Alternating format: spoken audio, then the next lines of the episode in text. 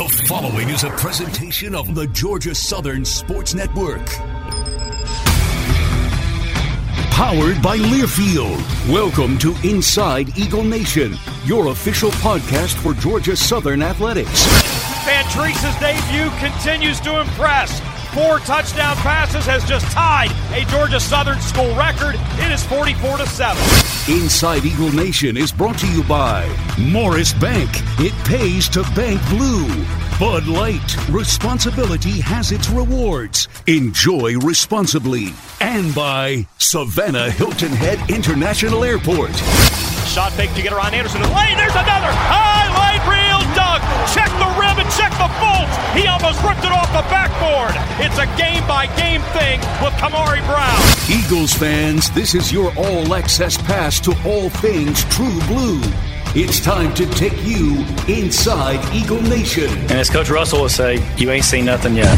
And now, here's your host, the voice of the Eagles, Danny Reed. Eagle Nation, it's great to see you again. Episode 220 of the Inside Eagle Nation podcast. And man, do we have a lot to talk about this week. We begin this week by offering our congratulations to Jerick McKinnon, part of the Kansas City Chiefs Super Bowl winning team from Sunday night out in Glendale, Arizona. Chiefs beat the Eagles 38 to 35 on a last second field goal, and Jet actually had a chance to score the game winning touchdown inside of that final minute, but gave his body up at the two yard line so the Chiefs could work off the final seconds of the clock and set up that field goal. What an honor, though. The third Eagle in history to win a Super Bowl. Fred Stokes did it with Washington, Earthwind Moreland did it with the Patriots, and now Jerick McKinnon, Super Bowl champion with the Kansas City Chiefs. I love the way that sounds. In the first of a series of interviews honoring Black History Month, we'll visit with Charlie Gibbons a little bit later on, one of the first black athletes to play at Georgia Southern and the first black coach in the history of Georgia Southern athletics.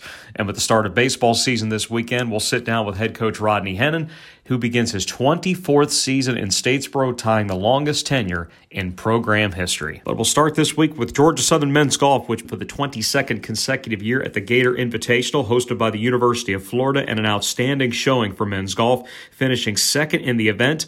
Mason Williams actually tied for first at 11 under par, went to a playoff with Florida's Ricky Castillo. He did win the playoff to take home medalist honors, but what a way to begin the spring season against a Florida team that was as high as number eight in the country. And Georgia Southern is a team posting its second best finish in the history of the event. They won the Gator Invitational back in 1980, but man, that's a heck of a way to get it going for the spring season. They'll be next up at the Colleton River Collegiate March 6th and 7th, hosted by Michigan State at Colleton River Club in Bluffton, South Carolina. Women's golf also got started at the FAU Paradise Invitational in Boca Raton. Abby Newton led the way for the Eagles with a plus five. They'll be next up at the Reynolds Lake Oconee Invitational hosted by Mercer on Friday through Sunday. That'll be at Great Waters in Eatonton. Track and field continued to break records at the Samford Bulldogs Open last weekend. Divine Parker won the 60 meter dash and posted the second best time in program history with a 7.5 second performance.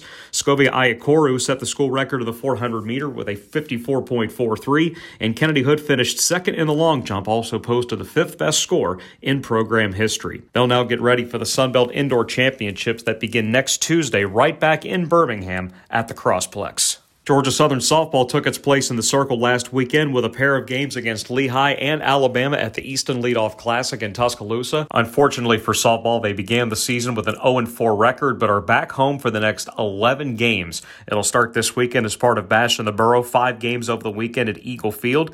They'll get Long Island and Bryant on Friday, Bryant and Radford on Saturday, and finish up with Long Island on Sunday. And keep in mind the following Wednesday, a midweek matchup against the University of South Carolina over at Eagle Field. That's a 6 p.m. first pitch. That will be the annual whiteout. Preseason polls coming out for Sunbelt Conference baseball. Second straight year that Georgia Southern was picked to finish second in the league, tied with Texas State, just percentage points behind pace setting Southern Miss, who is a consensus top 25 team.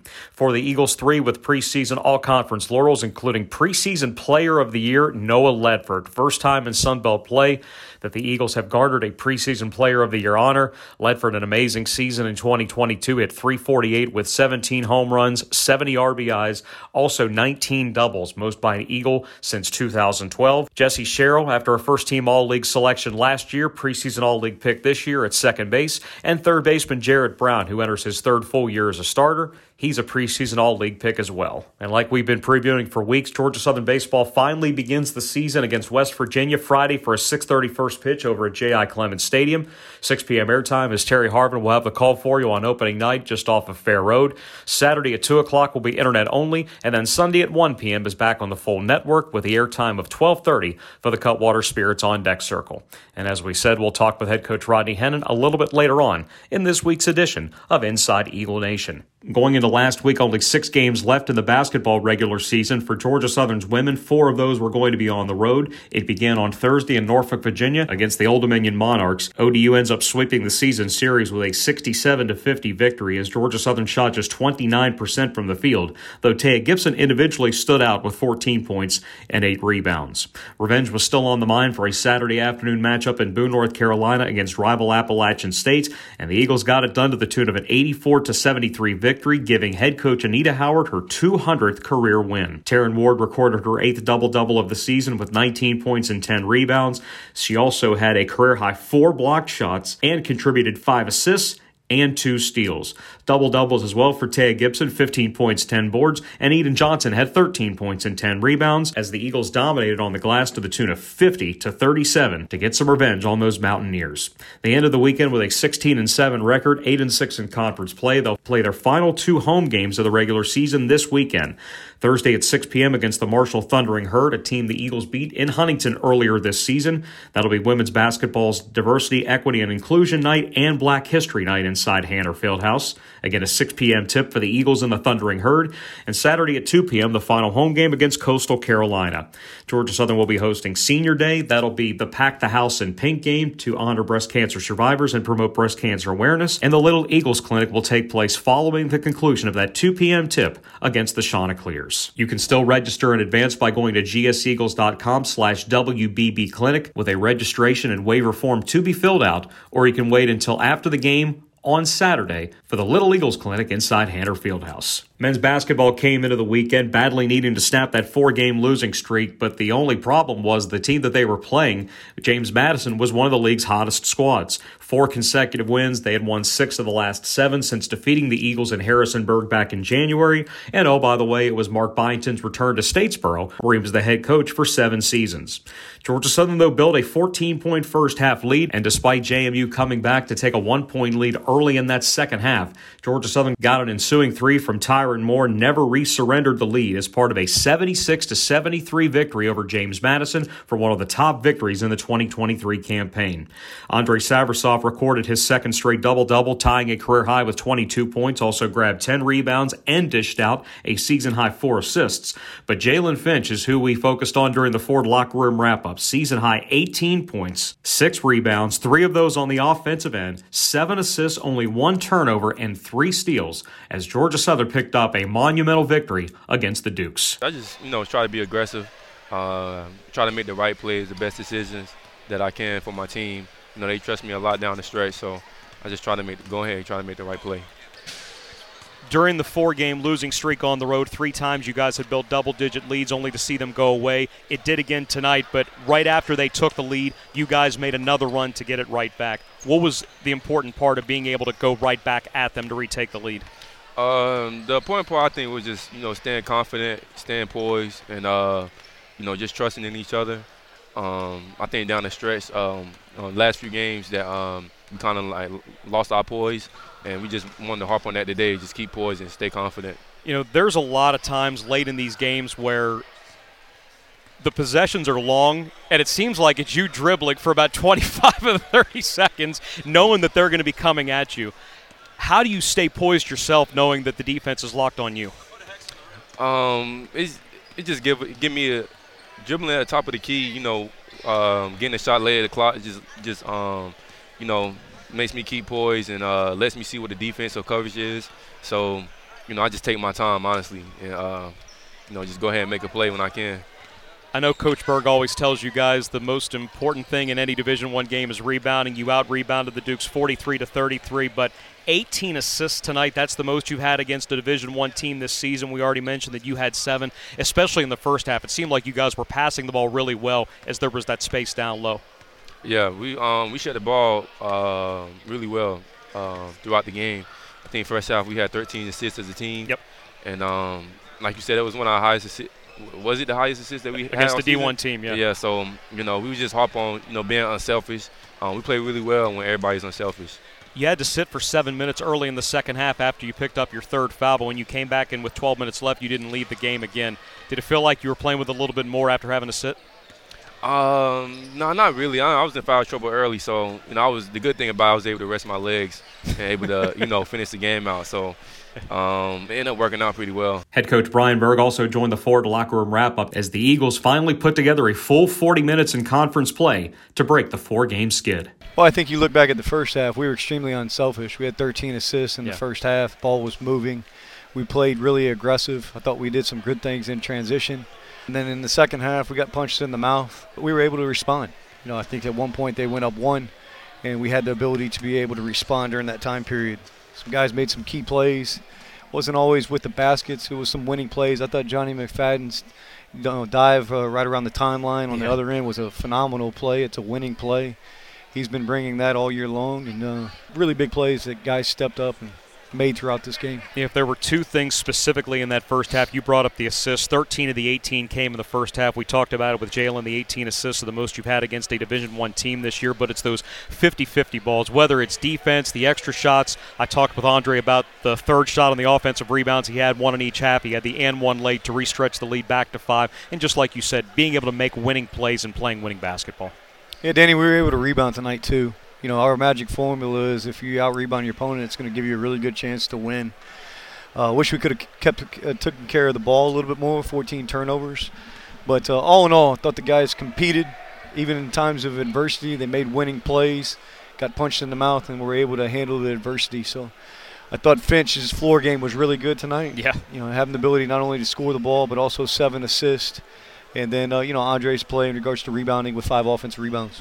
Maybe the hidden part of this game. Jalen did have to sit seven minutes early in the second half after he picked up that third foul, but the number of minutes that Derek Harris gave you with four personal fouls, that was that was a pretty remarkable part of this game too. Yeah, man, he mixed it up today. You know, he got real physical, and I was really glad, glad to see that. Hey, I thought he had some really quality minutes. Um, and then also, you know, Archie having the ability to come in, defend at a high level, and then also make some winning plays as well. That block in the second half was a phenomenal play. But it's college basketball, Danny. Peacock one day, feather duster the next. Brian Burg is never one to mince words, as Georgia Southern had to quickly turn the page for Saturday afternoon against Arkansas State, had not seen the Red Wolves since January 1st of 2022, and the Eagles led almost the entire game, coming out with a 68 to 53 victory over the Red Wolves, who dropped to 2 and 12 in conference play. Eagles scored the first 13 points of the second half, ended up with an 18 to 1 run out of the locker room to put the game out of reach. And one more time, it was Andre Savrasov. This time, it was a career high 24 points, career high tying 12 rebounds for his third consecutive double double, becoming the first Eagle to accomplish that since Matthew Fields back in 2008. He was our guest on the Ford Locker Room wrap up as the Eagles finished a perfect weekend in Statesboro. My teammates trusted in me. You know, they were trying to find find me in certain moments, certain situations. I was trying to play team basketball, and uh, I just let game flow. I wasn't trying to force anything, you know. And with God's help, I I was able to play the way I did today and help team win. One of the things that'll get hidden with these last two box scores, you had six assists in these two games. So for somebody that scored a combined 46 points to still share the basketball like you did, what did it take to have the offense go so well? It's not so hard for me in terms of like finding my open teammates. You know, I feel like whenever I'm I'm on the block or on the three-point line, and every time I see a little help, you know, I don't know, backside help from from other guys, I'm trying to find my teammates and get them an open shot or get them an open layup. Just trying to play simple, like Coach Schumit always says.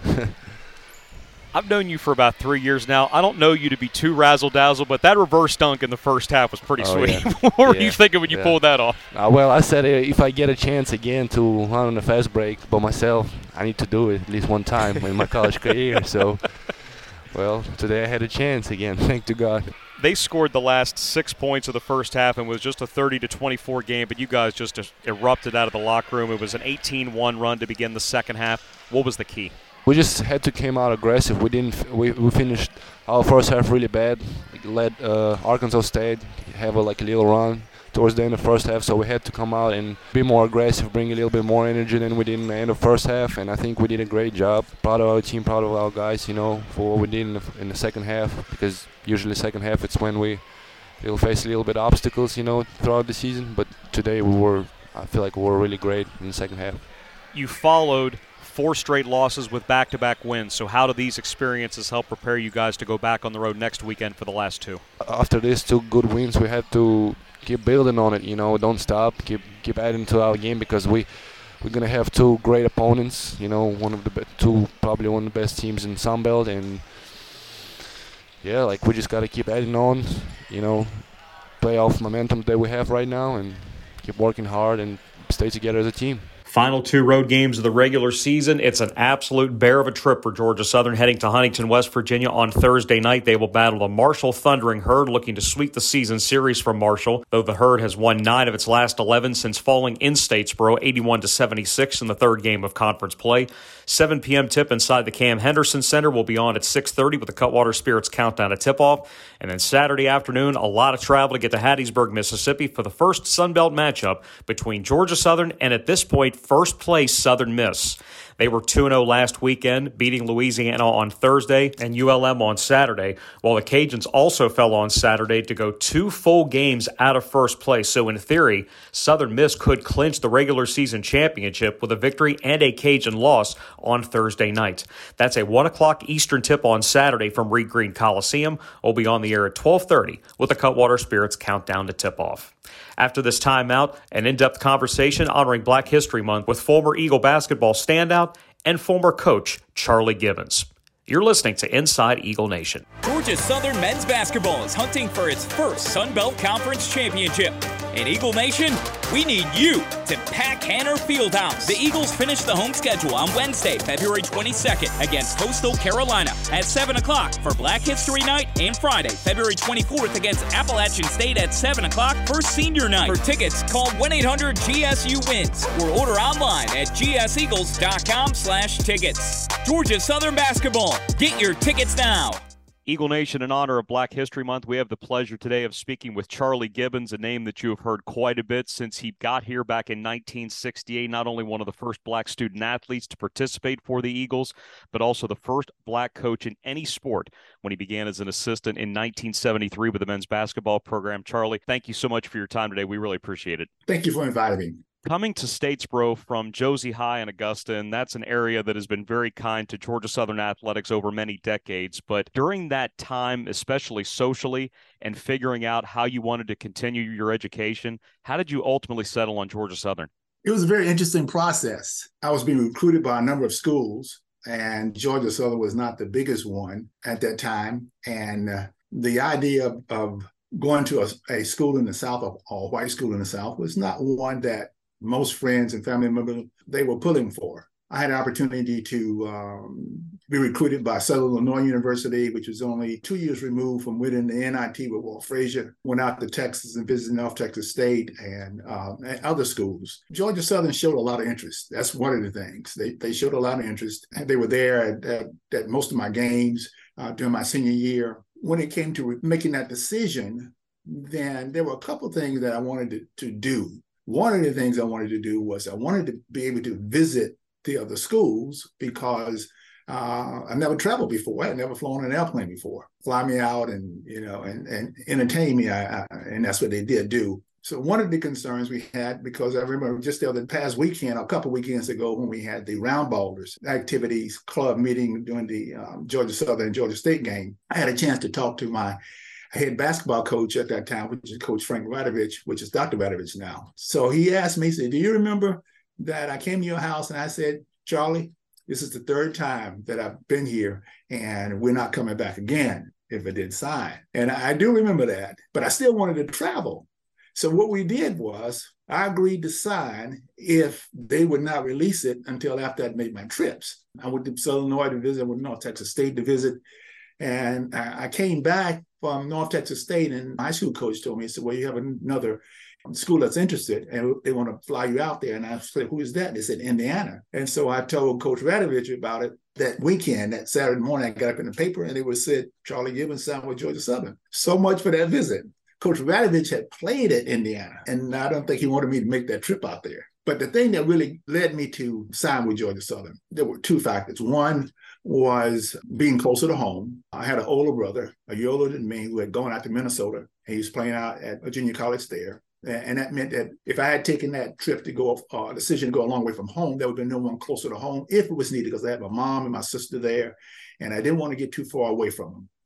Uh, so that was one of the factors. The other factor was uh, you got to remember this is 1968. A lot of social changes are being made uh, in the country. Dr. King has always been my hero. And so I thought that it was important for me to make that decision to go to Georgia Southern. No other uh, Black athlete had gone to a Southern school at that time except for, I think, Wallace at Vanderbilt was the only one. And no one in Georgia from Augusta had done that. And Georgia Southern was opening the door. They were trying to make, my opinion, to uh, make some changes. And I wanted to be a part of that change.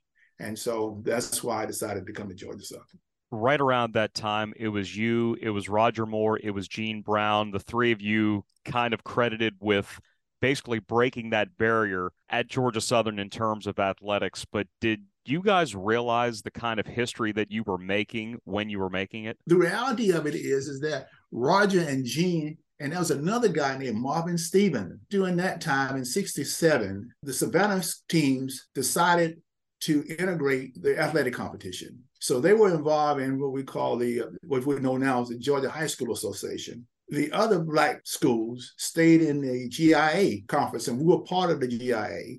So in 67, we won the state championship in GIA. Beach High School from Savannah which had Roger and Gene. They won that championship. And then a guy named Marvin Stevens played for a school called Springfield High School. They were GIA, but we were class double A and they were class A. And then they won that championship. So this is 67. And I finished in 68. They recruited Roger, Gene, and Marvin in 67 to come to Georgia Southern talking to Coach Radovich, I asked him uh, about that recruitment process. I said, Well, why did you, how did that all get started to, to make that decision? He said, I just decided that, um, that something needed to be done. I wanted to do this. And this was his first year as head coach. Coach Scearce had previously been there, so it's his first year as head coach. And so he said, I went to uh, Dr. Henderson, which was the president at that time, and asked him about bringing in Black athletes. And he said, Remember the rule of three, that it could be no more than three. And so he brought in three. Well, Marvin Stevens didn't stay. So this was 67. So the next year I came, which was 68, which again made it three. That started the whole process. And it was completely different. You got to remember that I'm coming from an all black setting. There was no integration taking place at that time as far as the schools in Augusta. We had just started to integrate the athletic programs as far as competition, playing against one another. I finished high school on a Friday night. On a Wednesday morning, I was on Georgia Southern campus. I remember walking into the classroom, my first classroom, which was a history class. It was completely different, all white setting. It was interesting because I look around and looked at the students. I said to myself, you know what? All these people in this class must be related because they all look alike. Um, and, and and what I learned over time, no, they did not look alike. It was just that I had, had not been around white students. It was my first opportunity. My challenge was not if I can compete on the athletic uh, floor in basketball because I knew I could. But could I compete in the classroom? That was my challenge. And so um, we got started, and um, that was my awakening. As it turned out, when we had our first exam, I got my score back, and, and I think I made a 75 on the first test. But I looked around the classroom and and I saw some students making less than my score, and I said, you know what, I might be able to do this. So it was, it was, it was very interesting. Coach Radovich is who brought you here, but you had to deal with a coaching change to finish up your career. Considering the climate at that time, what were the inherent challenges of that and trying to get used to almost a new set of circumstances? The good thing is that the uh, coach that they that replaced Coach Radovich was Coach J.E. Rowe, which was the assistant there, and who had been part of their recruitment process that transition from one coach to the other coach was good. That was no, we, we didn't have any problems as as players with that part of it. They were d- two different coaches. Coach Radovich was a much more, maybe we use the word authoritarian type of coach, physically demanding from that perspective. And, uh, and, and Coach Rowe was not. Both excellent coaches in their own way. I was blessed from that perspective to have two college coaches that I thought a lot of and had a lot of respect for. But during that time with, with Roger and Gene, I came that summer. Roger was my roommate, and they were trying to maybe get Roger through uh, school from that perspective. As it turned out, after only one year with Roger, he uh, flunked out, and so therefore things started to change for us because Roger was our what we call our big eagle. He's only only, only had a chance to play with him just that. Really, it was my my sophomore year that I really played with him, and then um, he flunked out, which changed things for us because we thought we were going to be able to compete for a national championship since we had fallen short the, the year before, but that changed everything that 1969 season, you made some natural history by being part of the first team that played at Hanner Fieldhouse. You had a chance to come back and see how much had changed in the last 54 years. But what do you recall about those first few experiences playing inside what was a new and revolutionary Hanner Fieldhouse at the time? It was. And and during the recruitment process, they you know, showed us around. There were there were two of us they recruited that year, myself and another young man named Steve Melton. They brought us in to, to show us the new facility. We'll be playing in there and everything. And and really at that time, the size seemed to be humongous. That floor, talking about a tartan floor, very unusual. And we were excited about that process. To come back now, 50 years later, to, to visit, to take a look at the facilities and things like that. Same size, but they made so many changes related to the seating and the coloring and all those kinds of things um, which is very exciting to for players to be there to, to, be able to play in their facilities. But I heard that they're going to uh, build another facility. That would be interesting. That year, 69, was uh, an interesting year. We started off not very well. We were three and seven at one point, trying to figure out what should be the lineup, how we should play people, so forth and so on. We finally got it right, and then we won 14 games in a row and end up losing the regional championship in order to right to go to Philadelphia to play in the Final Four. You would have beaten Old Dominion in that Division two tournament in 1970, and then the transition from Division two, move on to NCAA status. And I look back at the victory over Kentucky State, and now you wouldn't think too much of that, but at the time, Kentucky State was the number one team in all of NAI. So that was one of the big first victories in Georgia Southern's transition during that time. It, it was. You know, you're talking about playing against teams that uh, had one guy was a first round draft choice, which was uh, Elmore, and Travis Grant, which was one of the leading scorers in NCAA hit, I mean, in basketball college history, being able to win that one uh, was was was a big boost for us. Uh, I remember the game very vividly. Coach had told me ahead of time. He said, "Now we get the ball. I want you to take the ball and stand at half court and just hold it." Uh, because Kentucky State played a zone most of the time, yeah. and they wanted to come out of the zone. So you know, you're standing there with the ball on your arm and fans hollering at you, like, come on, Slim, let's play. Don't stand there. And they finally decided to come out and play, and uh, we were able to beat them. It's time to pack your bags because Savannah Hilton Head International offers nonstop flights to a variety of major cities, including Denver, Miami, New York City, Washington, D.C., Cincinnati, Cleveland, and many more. Eight airlines, 26 nonstop destinations Savannah Hilton Head International, the official airport of Georgia Southern Athletics. See where the airport can take you at flysav.com. You ended up earning captain status during your time at Georgia Southern. How much more meaning did that have for you at that time? It said a lot uh, for, for me to be elected by the players to be the team captain, to be the leader the coaches told me when I came in there and when they were recruiting me, so we want you to be a part of change, and that is we're going to go from NAIA uh, to Division One. We want you to be a part of that. As it turns out, uh, I'm the only player in Georgia Southern history to play at all three levels. I played NAIA, I played Division Two, and I played Division One. That change I saw gradually because remember, there's only three of us. My freshman year, my sophomore year, there are three of us. So my junior year, we recruited a guy named Daryl Humble, and two more guys, one named Johnny Mills, the other one named Richard Wallace. Brought those two guys in. So and, and it was other another student uh, player that came with Richard from Springfield. His name was Tommy Palmer. Tommy didn't stay. Tommy played a year and Tommy left. But we know the history of Richard and, and Johnny. We started from three and now we have four and five. And one of the games during my senior year, I, I, can't remember the team we were playing, but I remember the moment. Coach made the decision, and for the life of me, I cannot say whether it was accidental or was it on purpose. Knowing Coach Rowe, it was not accidental. And that is, we had five black players on the court. And that's the first time in Georgia Southern history there were five black players on the court at one time. Wow.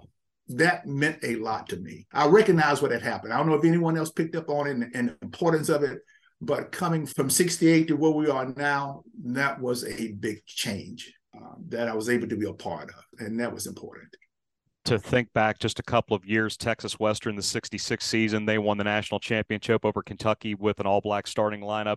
71, just the year before, the Pittsburgh Pirates, the first major league team to have an all black starting lineup. So to be part of that, that's an awesome thing to be able to reminisce on. It was. My, my senior year, there were four black players and, uh, that started that year. Uh, of course, uh, myself, Mills, and Wallace, and another um, player named Daryl Humble. So we were the starting four, which again, coming from 68 to where we now, where we were then, um, I saw change took place uh, during that time. I'm going to get to your time as a coach in just a moment, but I want to talk for a minute about January 24th of 1972 when you guys played a game at Wisconsin Green Bay, and the rumor is that the wind chill was 60 uh-huh. degrees below. From somebody that was there, I, I got to get more of the story on that one you know what? That I've told this story before to other people where you play a game and you don't break a sweat. you know, I will never will forget that. We were, we were there in Green Bay. First, we went out to Lambeau Field. So we, where we were staying was close to it. They took us out there, and I just saw mountains of snow. That's stuff. awesome. My goodness. It's a, and you know what? And that was one of the things that I decided when I was being recruited there, where I was not going. I was not going to some place where it was cold. And uh, I remember being recruited by a school called Augustana College in South Dakota. And I said immediately, no, guys, y'all don't need to waste your time because I am not going. It's cold out there. And we played on top of the floor was set down on top of the hockey rink. I mean, we were cold the entire game. It was the most amazing thing uh, about that. But yeah, that we never will forget that that trip. You got married while you were at Georgia Southern as well. How did that all come about? I got lucky. Uh, one of the things about Georgia Southern, and they had told me that when I first got there, Roger and uh, and Gene, and they said to call it the suitcase college. It seems like the number of students doubled, but but the important thing was there were students on campus, and so we were able to develop a, more of a student life from that perspective, from a social standpoint, and um, that's when I met uh, met my wife, we dated for a couple of years, and then my senior year, uh, we decided that we would get married and and uh, started our life there at Georgia Southern. How did you find Statesboro and Bulloch County at that time? Things were changing.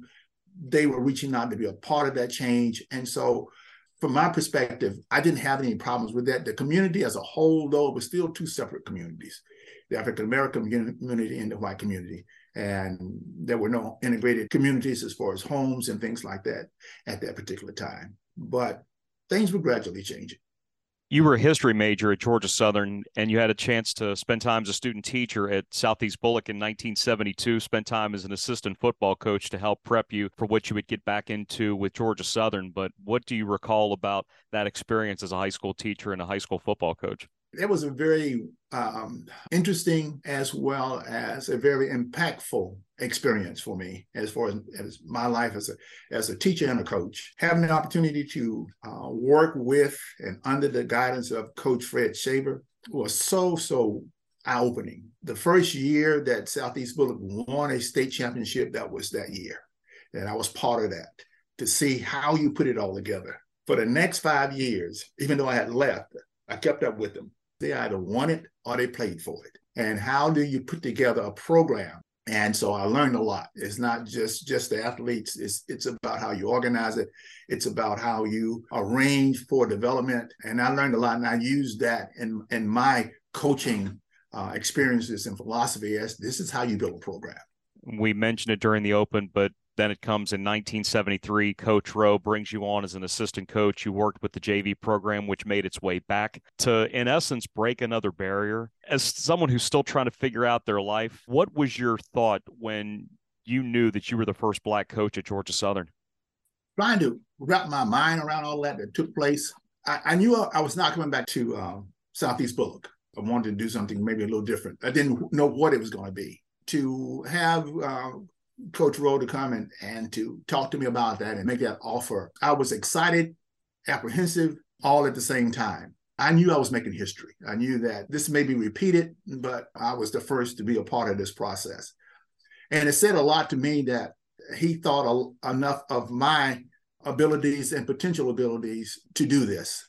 Having played with him, I thought that we had a good relationship as player coach. This just sort of reestablished uh, that whole concept related to player coach. I didn't know quite how impactful it would be in the long run. I didn't know how people would react, but the Georgia Southern community was very positive. Uh, a lot of well wishers uh, from the Georgia Southern co- community and uh, also from the student body. I was very excited about that. And again, it was new for everyone else that we went out to play. I remember one of the games we went to play at uh, South Georgia Junior College at that time. Before the game, everybody's team's warming up. I'm standing there, and the officials come over and they introduce yourself, themselves as they traditionally do. Except for when they came over, they passed me by and they went to my manager to shake his hand. And then my manager had to tell them, no, he's the coach. All of this is new. They had this has never been done before. And so they came back and and you know we went on with that. But I thought it was very interesting that the two of us standing there and well dressed.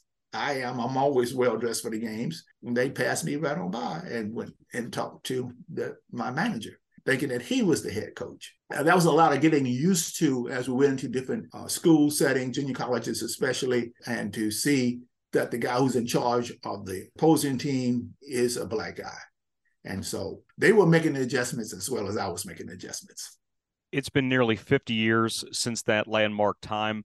But in the life that you have been able to lead, looking back on your experience at Georgia Southern, how has that fed everything that you've ever been a part of? It has been so not only impactful for me, but also to my wife, Gloria. We talk about that often uh, about what Georgia Southern experience meant to us, how much we grew from that experience. Because remember, coming from an all black setting, you, you're bringing in with you all of your biases, your beliefs, and all those kinds of things from the experiences that you've led and having coming from segregated communities from in Augusta to now all white setting, then what are those things we thought were true that may not be true? Having the chance to, as I said before, to uh, not only interact uh, as as students, but also Gloria and I had the chance to interact with other faculty members in the physical education program, especially as well as some others in other programs that invited us into their homes and we got a chance to know them we got a chance to know their families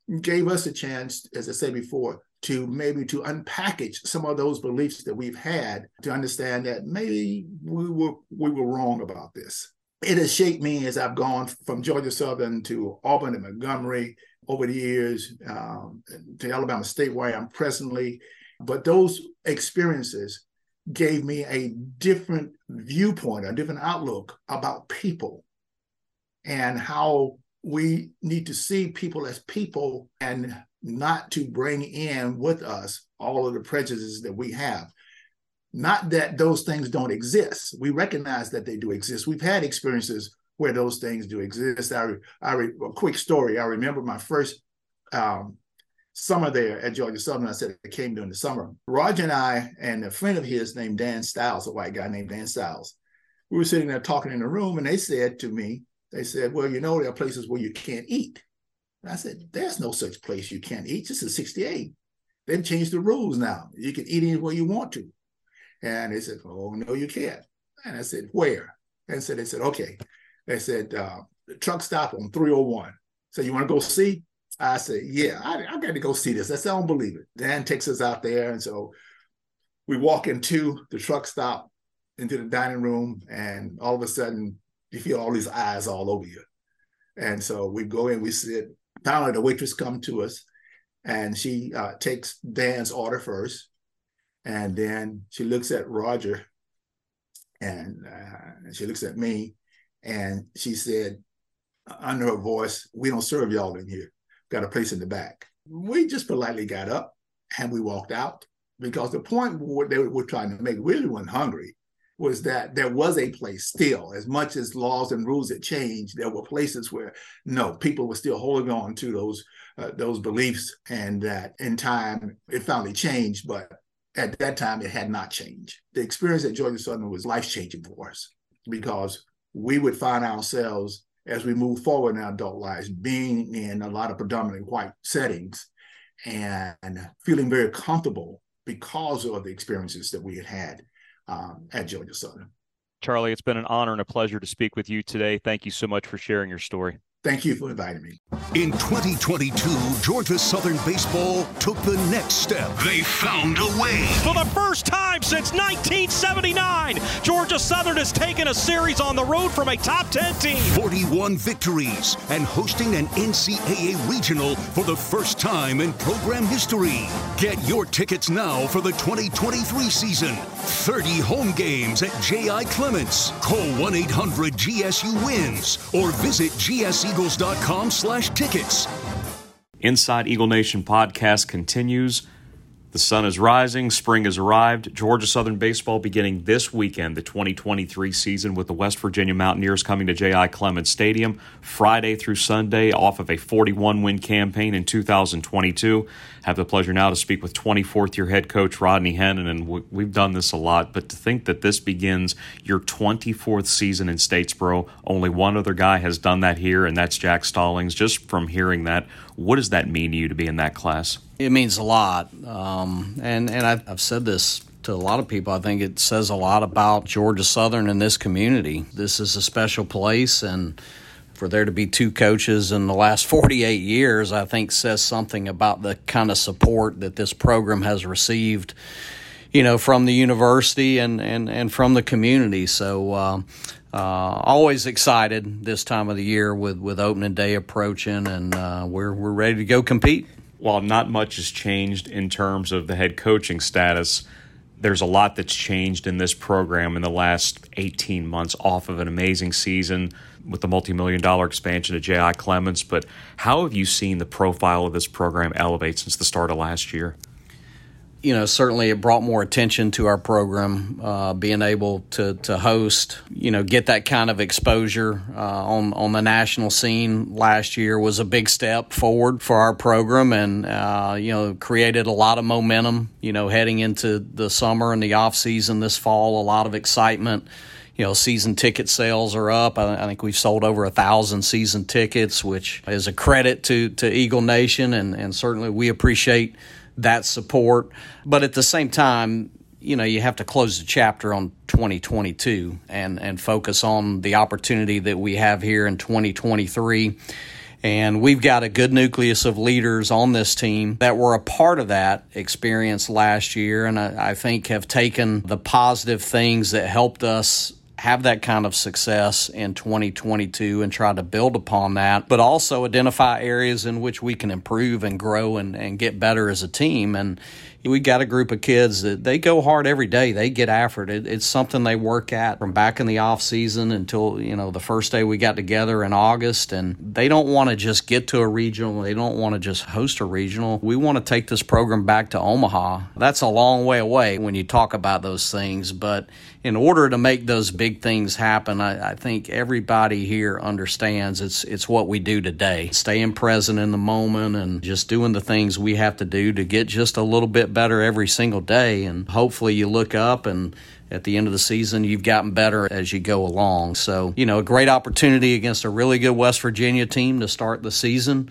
Uh, always well coached, always uh, an athletic team, and, and probably a team that's got a little chip on their shoulder because they, they felt like they were deserving of, of being in a regional last year. I want to go back to the mindset that you just spoke of. It's one thing to be able to establish that, but how has the leadership that's been in place been able to sustain that? you know, we got a group of guys in the clubhouse that, you know, this is really important to them. It's an unselfish group and it's all about the team. Got some guys I think set a good example on, on a daily basis. And if they need to speak up and, and hold one another accountable, they're not afraid to do that. And, and that's, that's so important uh, that, it, that it's a player led team. And, you know, I, I think we have that in our clubhouse you look around the diamond and there are some notables that are gone. We talked about it in the fall how you were going to be able to replace guys like Christian Avant, Jason Swan. Austin Thompson, but to look out there and still see Jesse Sherrill at second base. We know that Noah Ledford's going to be back and forth with DHing and playing first this year. Jared Brown looks to be due for a breakout campaign this year. JP Tighe, it's hard to believe he's been here for five years now. But to still look out and see that you have so much coming back that's been through a lot here, what has that given to the rest of your program as they try to learn the way things get done here? those guys left a legacy here. I mean, those were some really good players, really good leaders. You know, we talk about that leadership. Well, you know, they were a big part of that. They played a lot of games, and, and the good thing is we've got a, a core group again this year that I think kind of fall in that same mold that have played a lot of baseball games uh, at a high level during their careers here that that understand uh, all the little things that are necessary to, to being successful.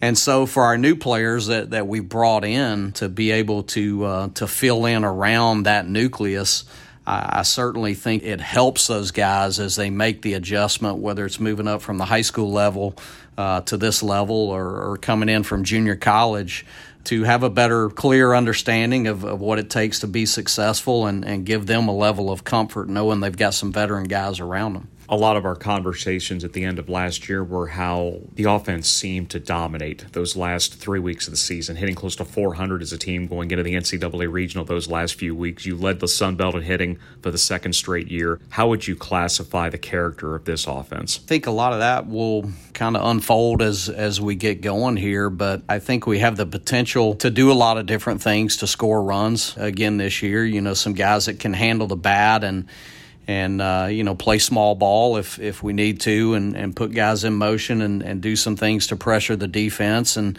and still some guys in the in the middle of the order that can drive the baseball and hit for some power at times. But at the end of the day it's it's all about scoring runs. Uh, you know it's not about batting average. It's not about home runs. It's it's getting runners across the plate and you know whatever it takes to to do that. And and and there again those veteran guys that we have understand that, and I think they're willing to do whatever we need them to do in a given situation to to find a way to score. Jesse Sherrill and Noah Ledford are bona fide all conference guys, but if there's somebody that embodies whatever it takes on this team, it's got to be Sammy Blancato.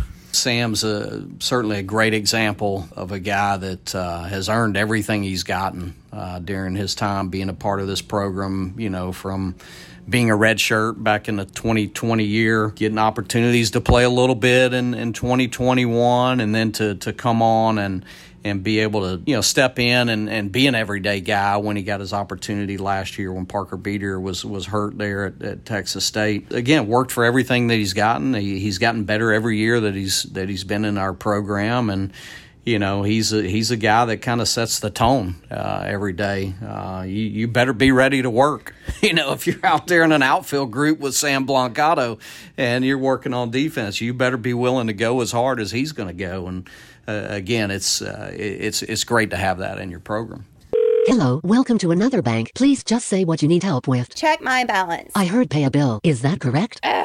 When you bank at Morris Bank, you won't be greeted with an automated response system or wonder if you're just another account number because real relationships make community banking better. Morris Bank and Georgia Southern football were built on the same blue collar mentality. And at Morris Bank, blue isn't just a part of our ad campaign, it's a part of our DNA. Morris Bank is proud to be the season presenting sponsor of Georgia Southern football. Bleed blue, bank blue. Morris Bank, member FDIC to examining the pitching staff a little bit closer. A ton is back, a ton has been added. It looks to be a big strength going into the year. I know it starts with Ty Fisher after he led the league in ERA last year. Jay Thompson got that heavy workload, but it, it seems like Ben Johnson and Jalen Payton could take a big step forward too. I think all those guys have continued to to progress. Ben and Jalen had had an opportunity to go pitch up in the Cape this past summer. I think that was a great experience for them. You know, an opportunity for for them to continue to to grow and, and develop, and, and I think come back with some confidence uh, when when they returned.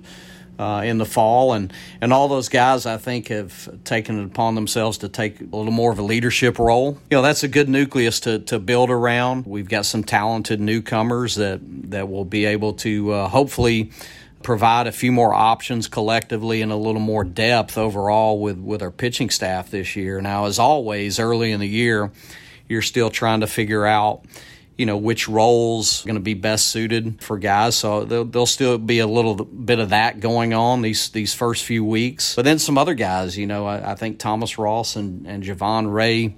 Uh, as well, two guys that saw some action last year, I, I, I think uh, have have improved as well, and you know are more confident pitchers heading into the season this year of those newcomers on the staff. I know Eagle Nation is looking forward to seeing the presence that Jonah Milchuk brings at 6'8, 265. You can't miss him once he takes the hill, but somebody like a Mitchell Gross seems well groomed to be able to step in out of the bullpen. But for Zach Harris to be named by D1 Baseball as the preseason freshman of the year, I know he was really impressive during that stint during the fall. But what could he potentially bring to a staff wherever you decide to slot him? Zach's a talented young pitcher. I, I, I, think he's shown a lot of maturity and, and poise for, for a freshman.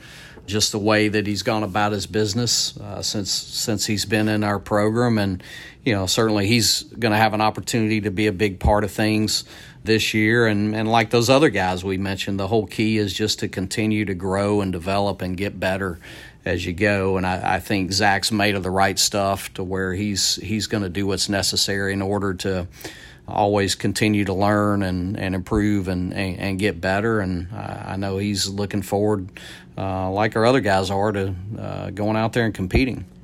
When we visited back in the fall, we talked a little bit about what a new look Sun Belt was going to consist of. But to see that there are seven of the 14 teams in this league that have garner some kind of preseason ranking or preseason recognition, but to see the kind of attention they're getting in the preseason, that's something special. I tell you, this is a, a, really tough league, a challenge every year, and and it's it's fun to be a part of that. Just like here, you know, the things that we're trying to do, the commitment that is here to to make our program better. You're seeing that at, a lot of schools inside inside the Sun Belt. A lot of really good coaches within our league, and some very talented players uh, within our league. So I, am excited about this season for for our conference and and obviously the future of Sun Belt baseball when you speak about the investment, you've got to go back to the renovations that are planned for J.I. Clements Stadium. I know you revealed those on a larger scale at Evening with the All Stars just a couple of weeks ago, but to see the reaction of people when they get a look at what the future is going to be like here, what does that mean to you for someone that's already put in 23 years here? It, it means a lot to me, but I think it means a lot to, to everybody that's been associated with this program, been a part of this program over the years the players that were here long before I was a part of Georgia Southern baseball. Um, it's taken the work of, of so many for a long time, and uh, so I, I, think there's a sense of pride that everyone takes uh, in that. And uh, as, as, we, we showed some of this to, to our players, you know, you, you, kind of feel bad for those guys that are seniors and juniors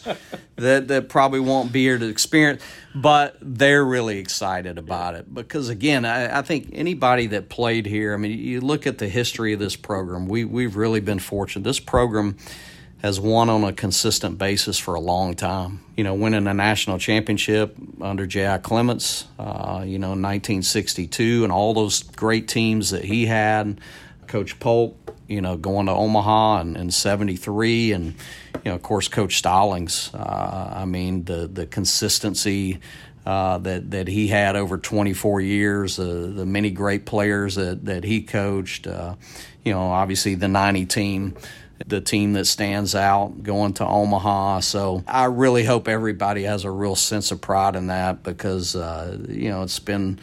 Uh, the hard work of so many that that's gone into this, and the fact that you know there's a commitment here from our administration and our community to to continue to try to move the the program forward. Uh, that means a lot to a lot of people and to know that Coach Stallings is about to go into the Georgia Sports Hall of Fame, that that's a nice little touch to begin this season too. Oh, it is. It is no question. It's pretty cool. Andrew Jones, when he was here, you know, Andrew's going in. They're going in the same the same class actually, and. Uh, honestly, I was a little bit surprised Coach Stallings wasn't already in there, uh, but certainly we're we're really happy for for his family uh, to know that uh, you know he's getting that that recognition uh, that is so well deserved. It starts Friday night, J.I. Clements Stadium, start of at least a 56 game journey. 6:30 first pitch, Georgia Southern and the West Virginia Mountaineers. Coach, it's always a great time to be able to talk with you. Thank you so much, and good luck this year going forward. Thanks, Danny. Looking forward to it. Georgia Southern baseball head coach Rodney Hennon. More inside Eagle Nation right after this. You trained for this all year. Endless hours of cardio, conditioning, and weights. And now you are ready. Ready to trek back to your seat from the concession stand. Through the lines, lost fans, and that mascot who wants you to do a little dancey dance, all without spilling a drop of your ice cold Bud Light. Welcome back to football, sports fans. Sincere thank you to Charlie Gibbons and Rodney Hennon on this week's edition of the Inside Eagle Nation podcast. It is a packed schedule this weekend, folks. You've got softball beginning the whole portion of its schedule with five games as part of Bash at the Borough. On Friday, they'll play Long Island and Bryant. Saturday, they'll have Bryant and Radford. And Sunday, finishing up with Long Island, of course, weather permitting. Baseball starts the 2023 season with three games at J.I. Clements Stadium against the West Virginia Mountaineers. 6.30 Friday, 2 o'clock Saturday, 1 o'clock on Sunday. And on the court, women's basketball, a pair of home games this weekend. Thursday at 6 o'clock against Marshall. Saturday at 2 p.m. for Senior Day and Pack the House in Pink for Coastal. Men's basketball plays its final two road games at Marshall on Thursday at 7, at Southern Miss on Saturday at 1. Thanks so much for tuning in this week. I'm Danny Reed, and we will talk to you next time right here on Inside Eagle Nation. You've been listening to Inside Eagle Nation, powered by Learfield, the official podcast of Georgia Southern Athletics.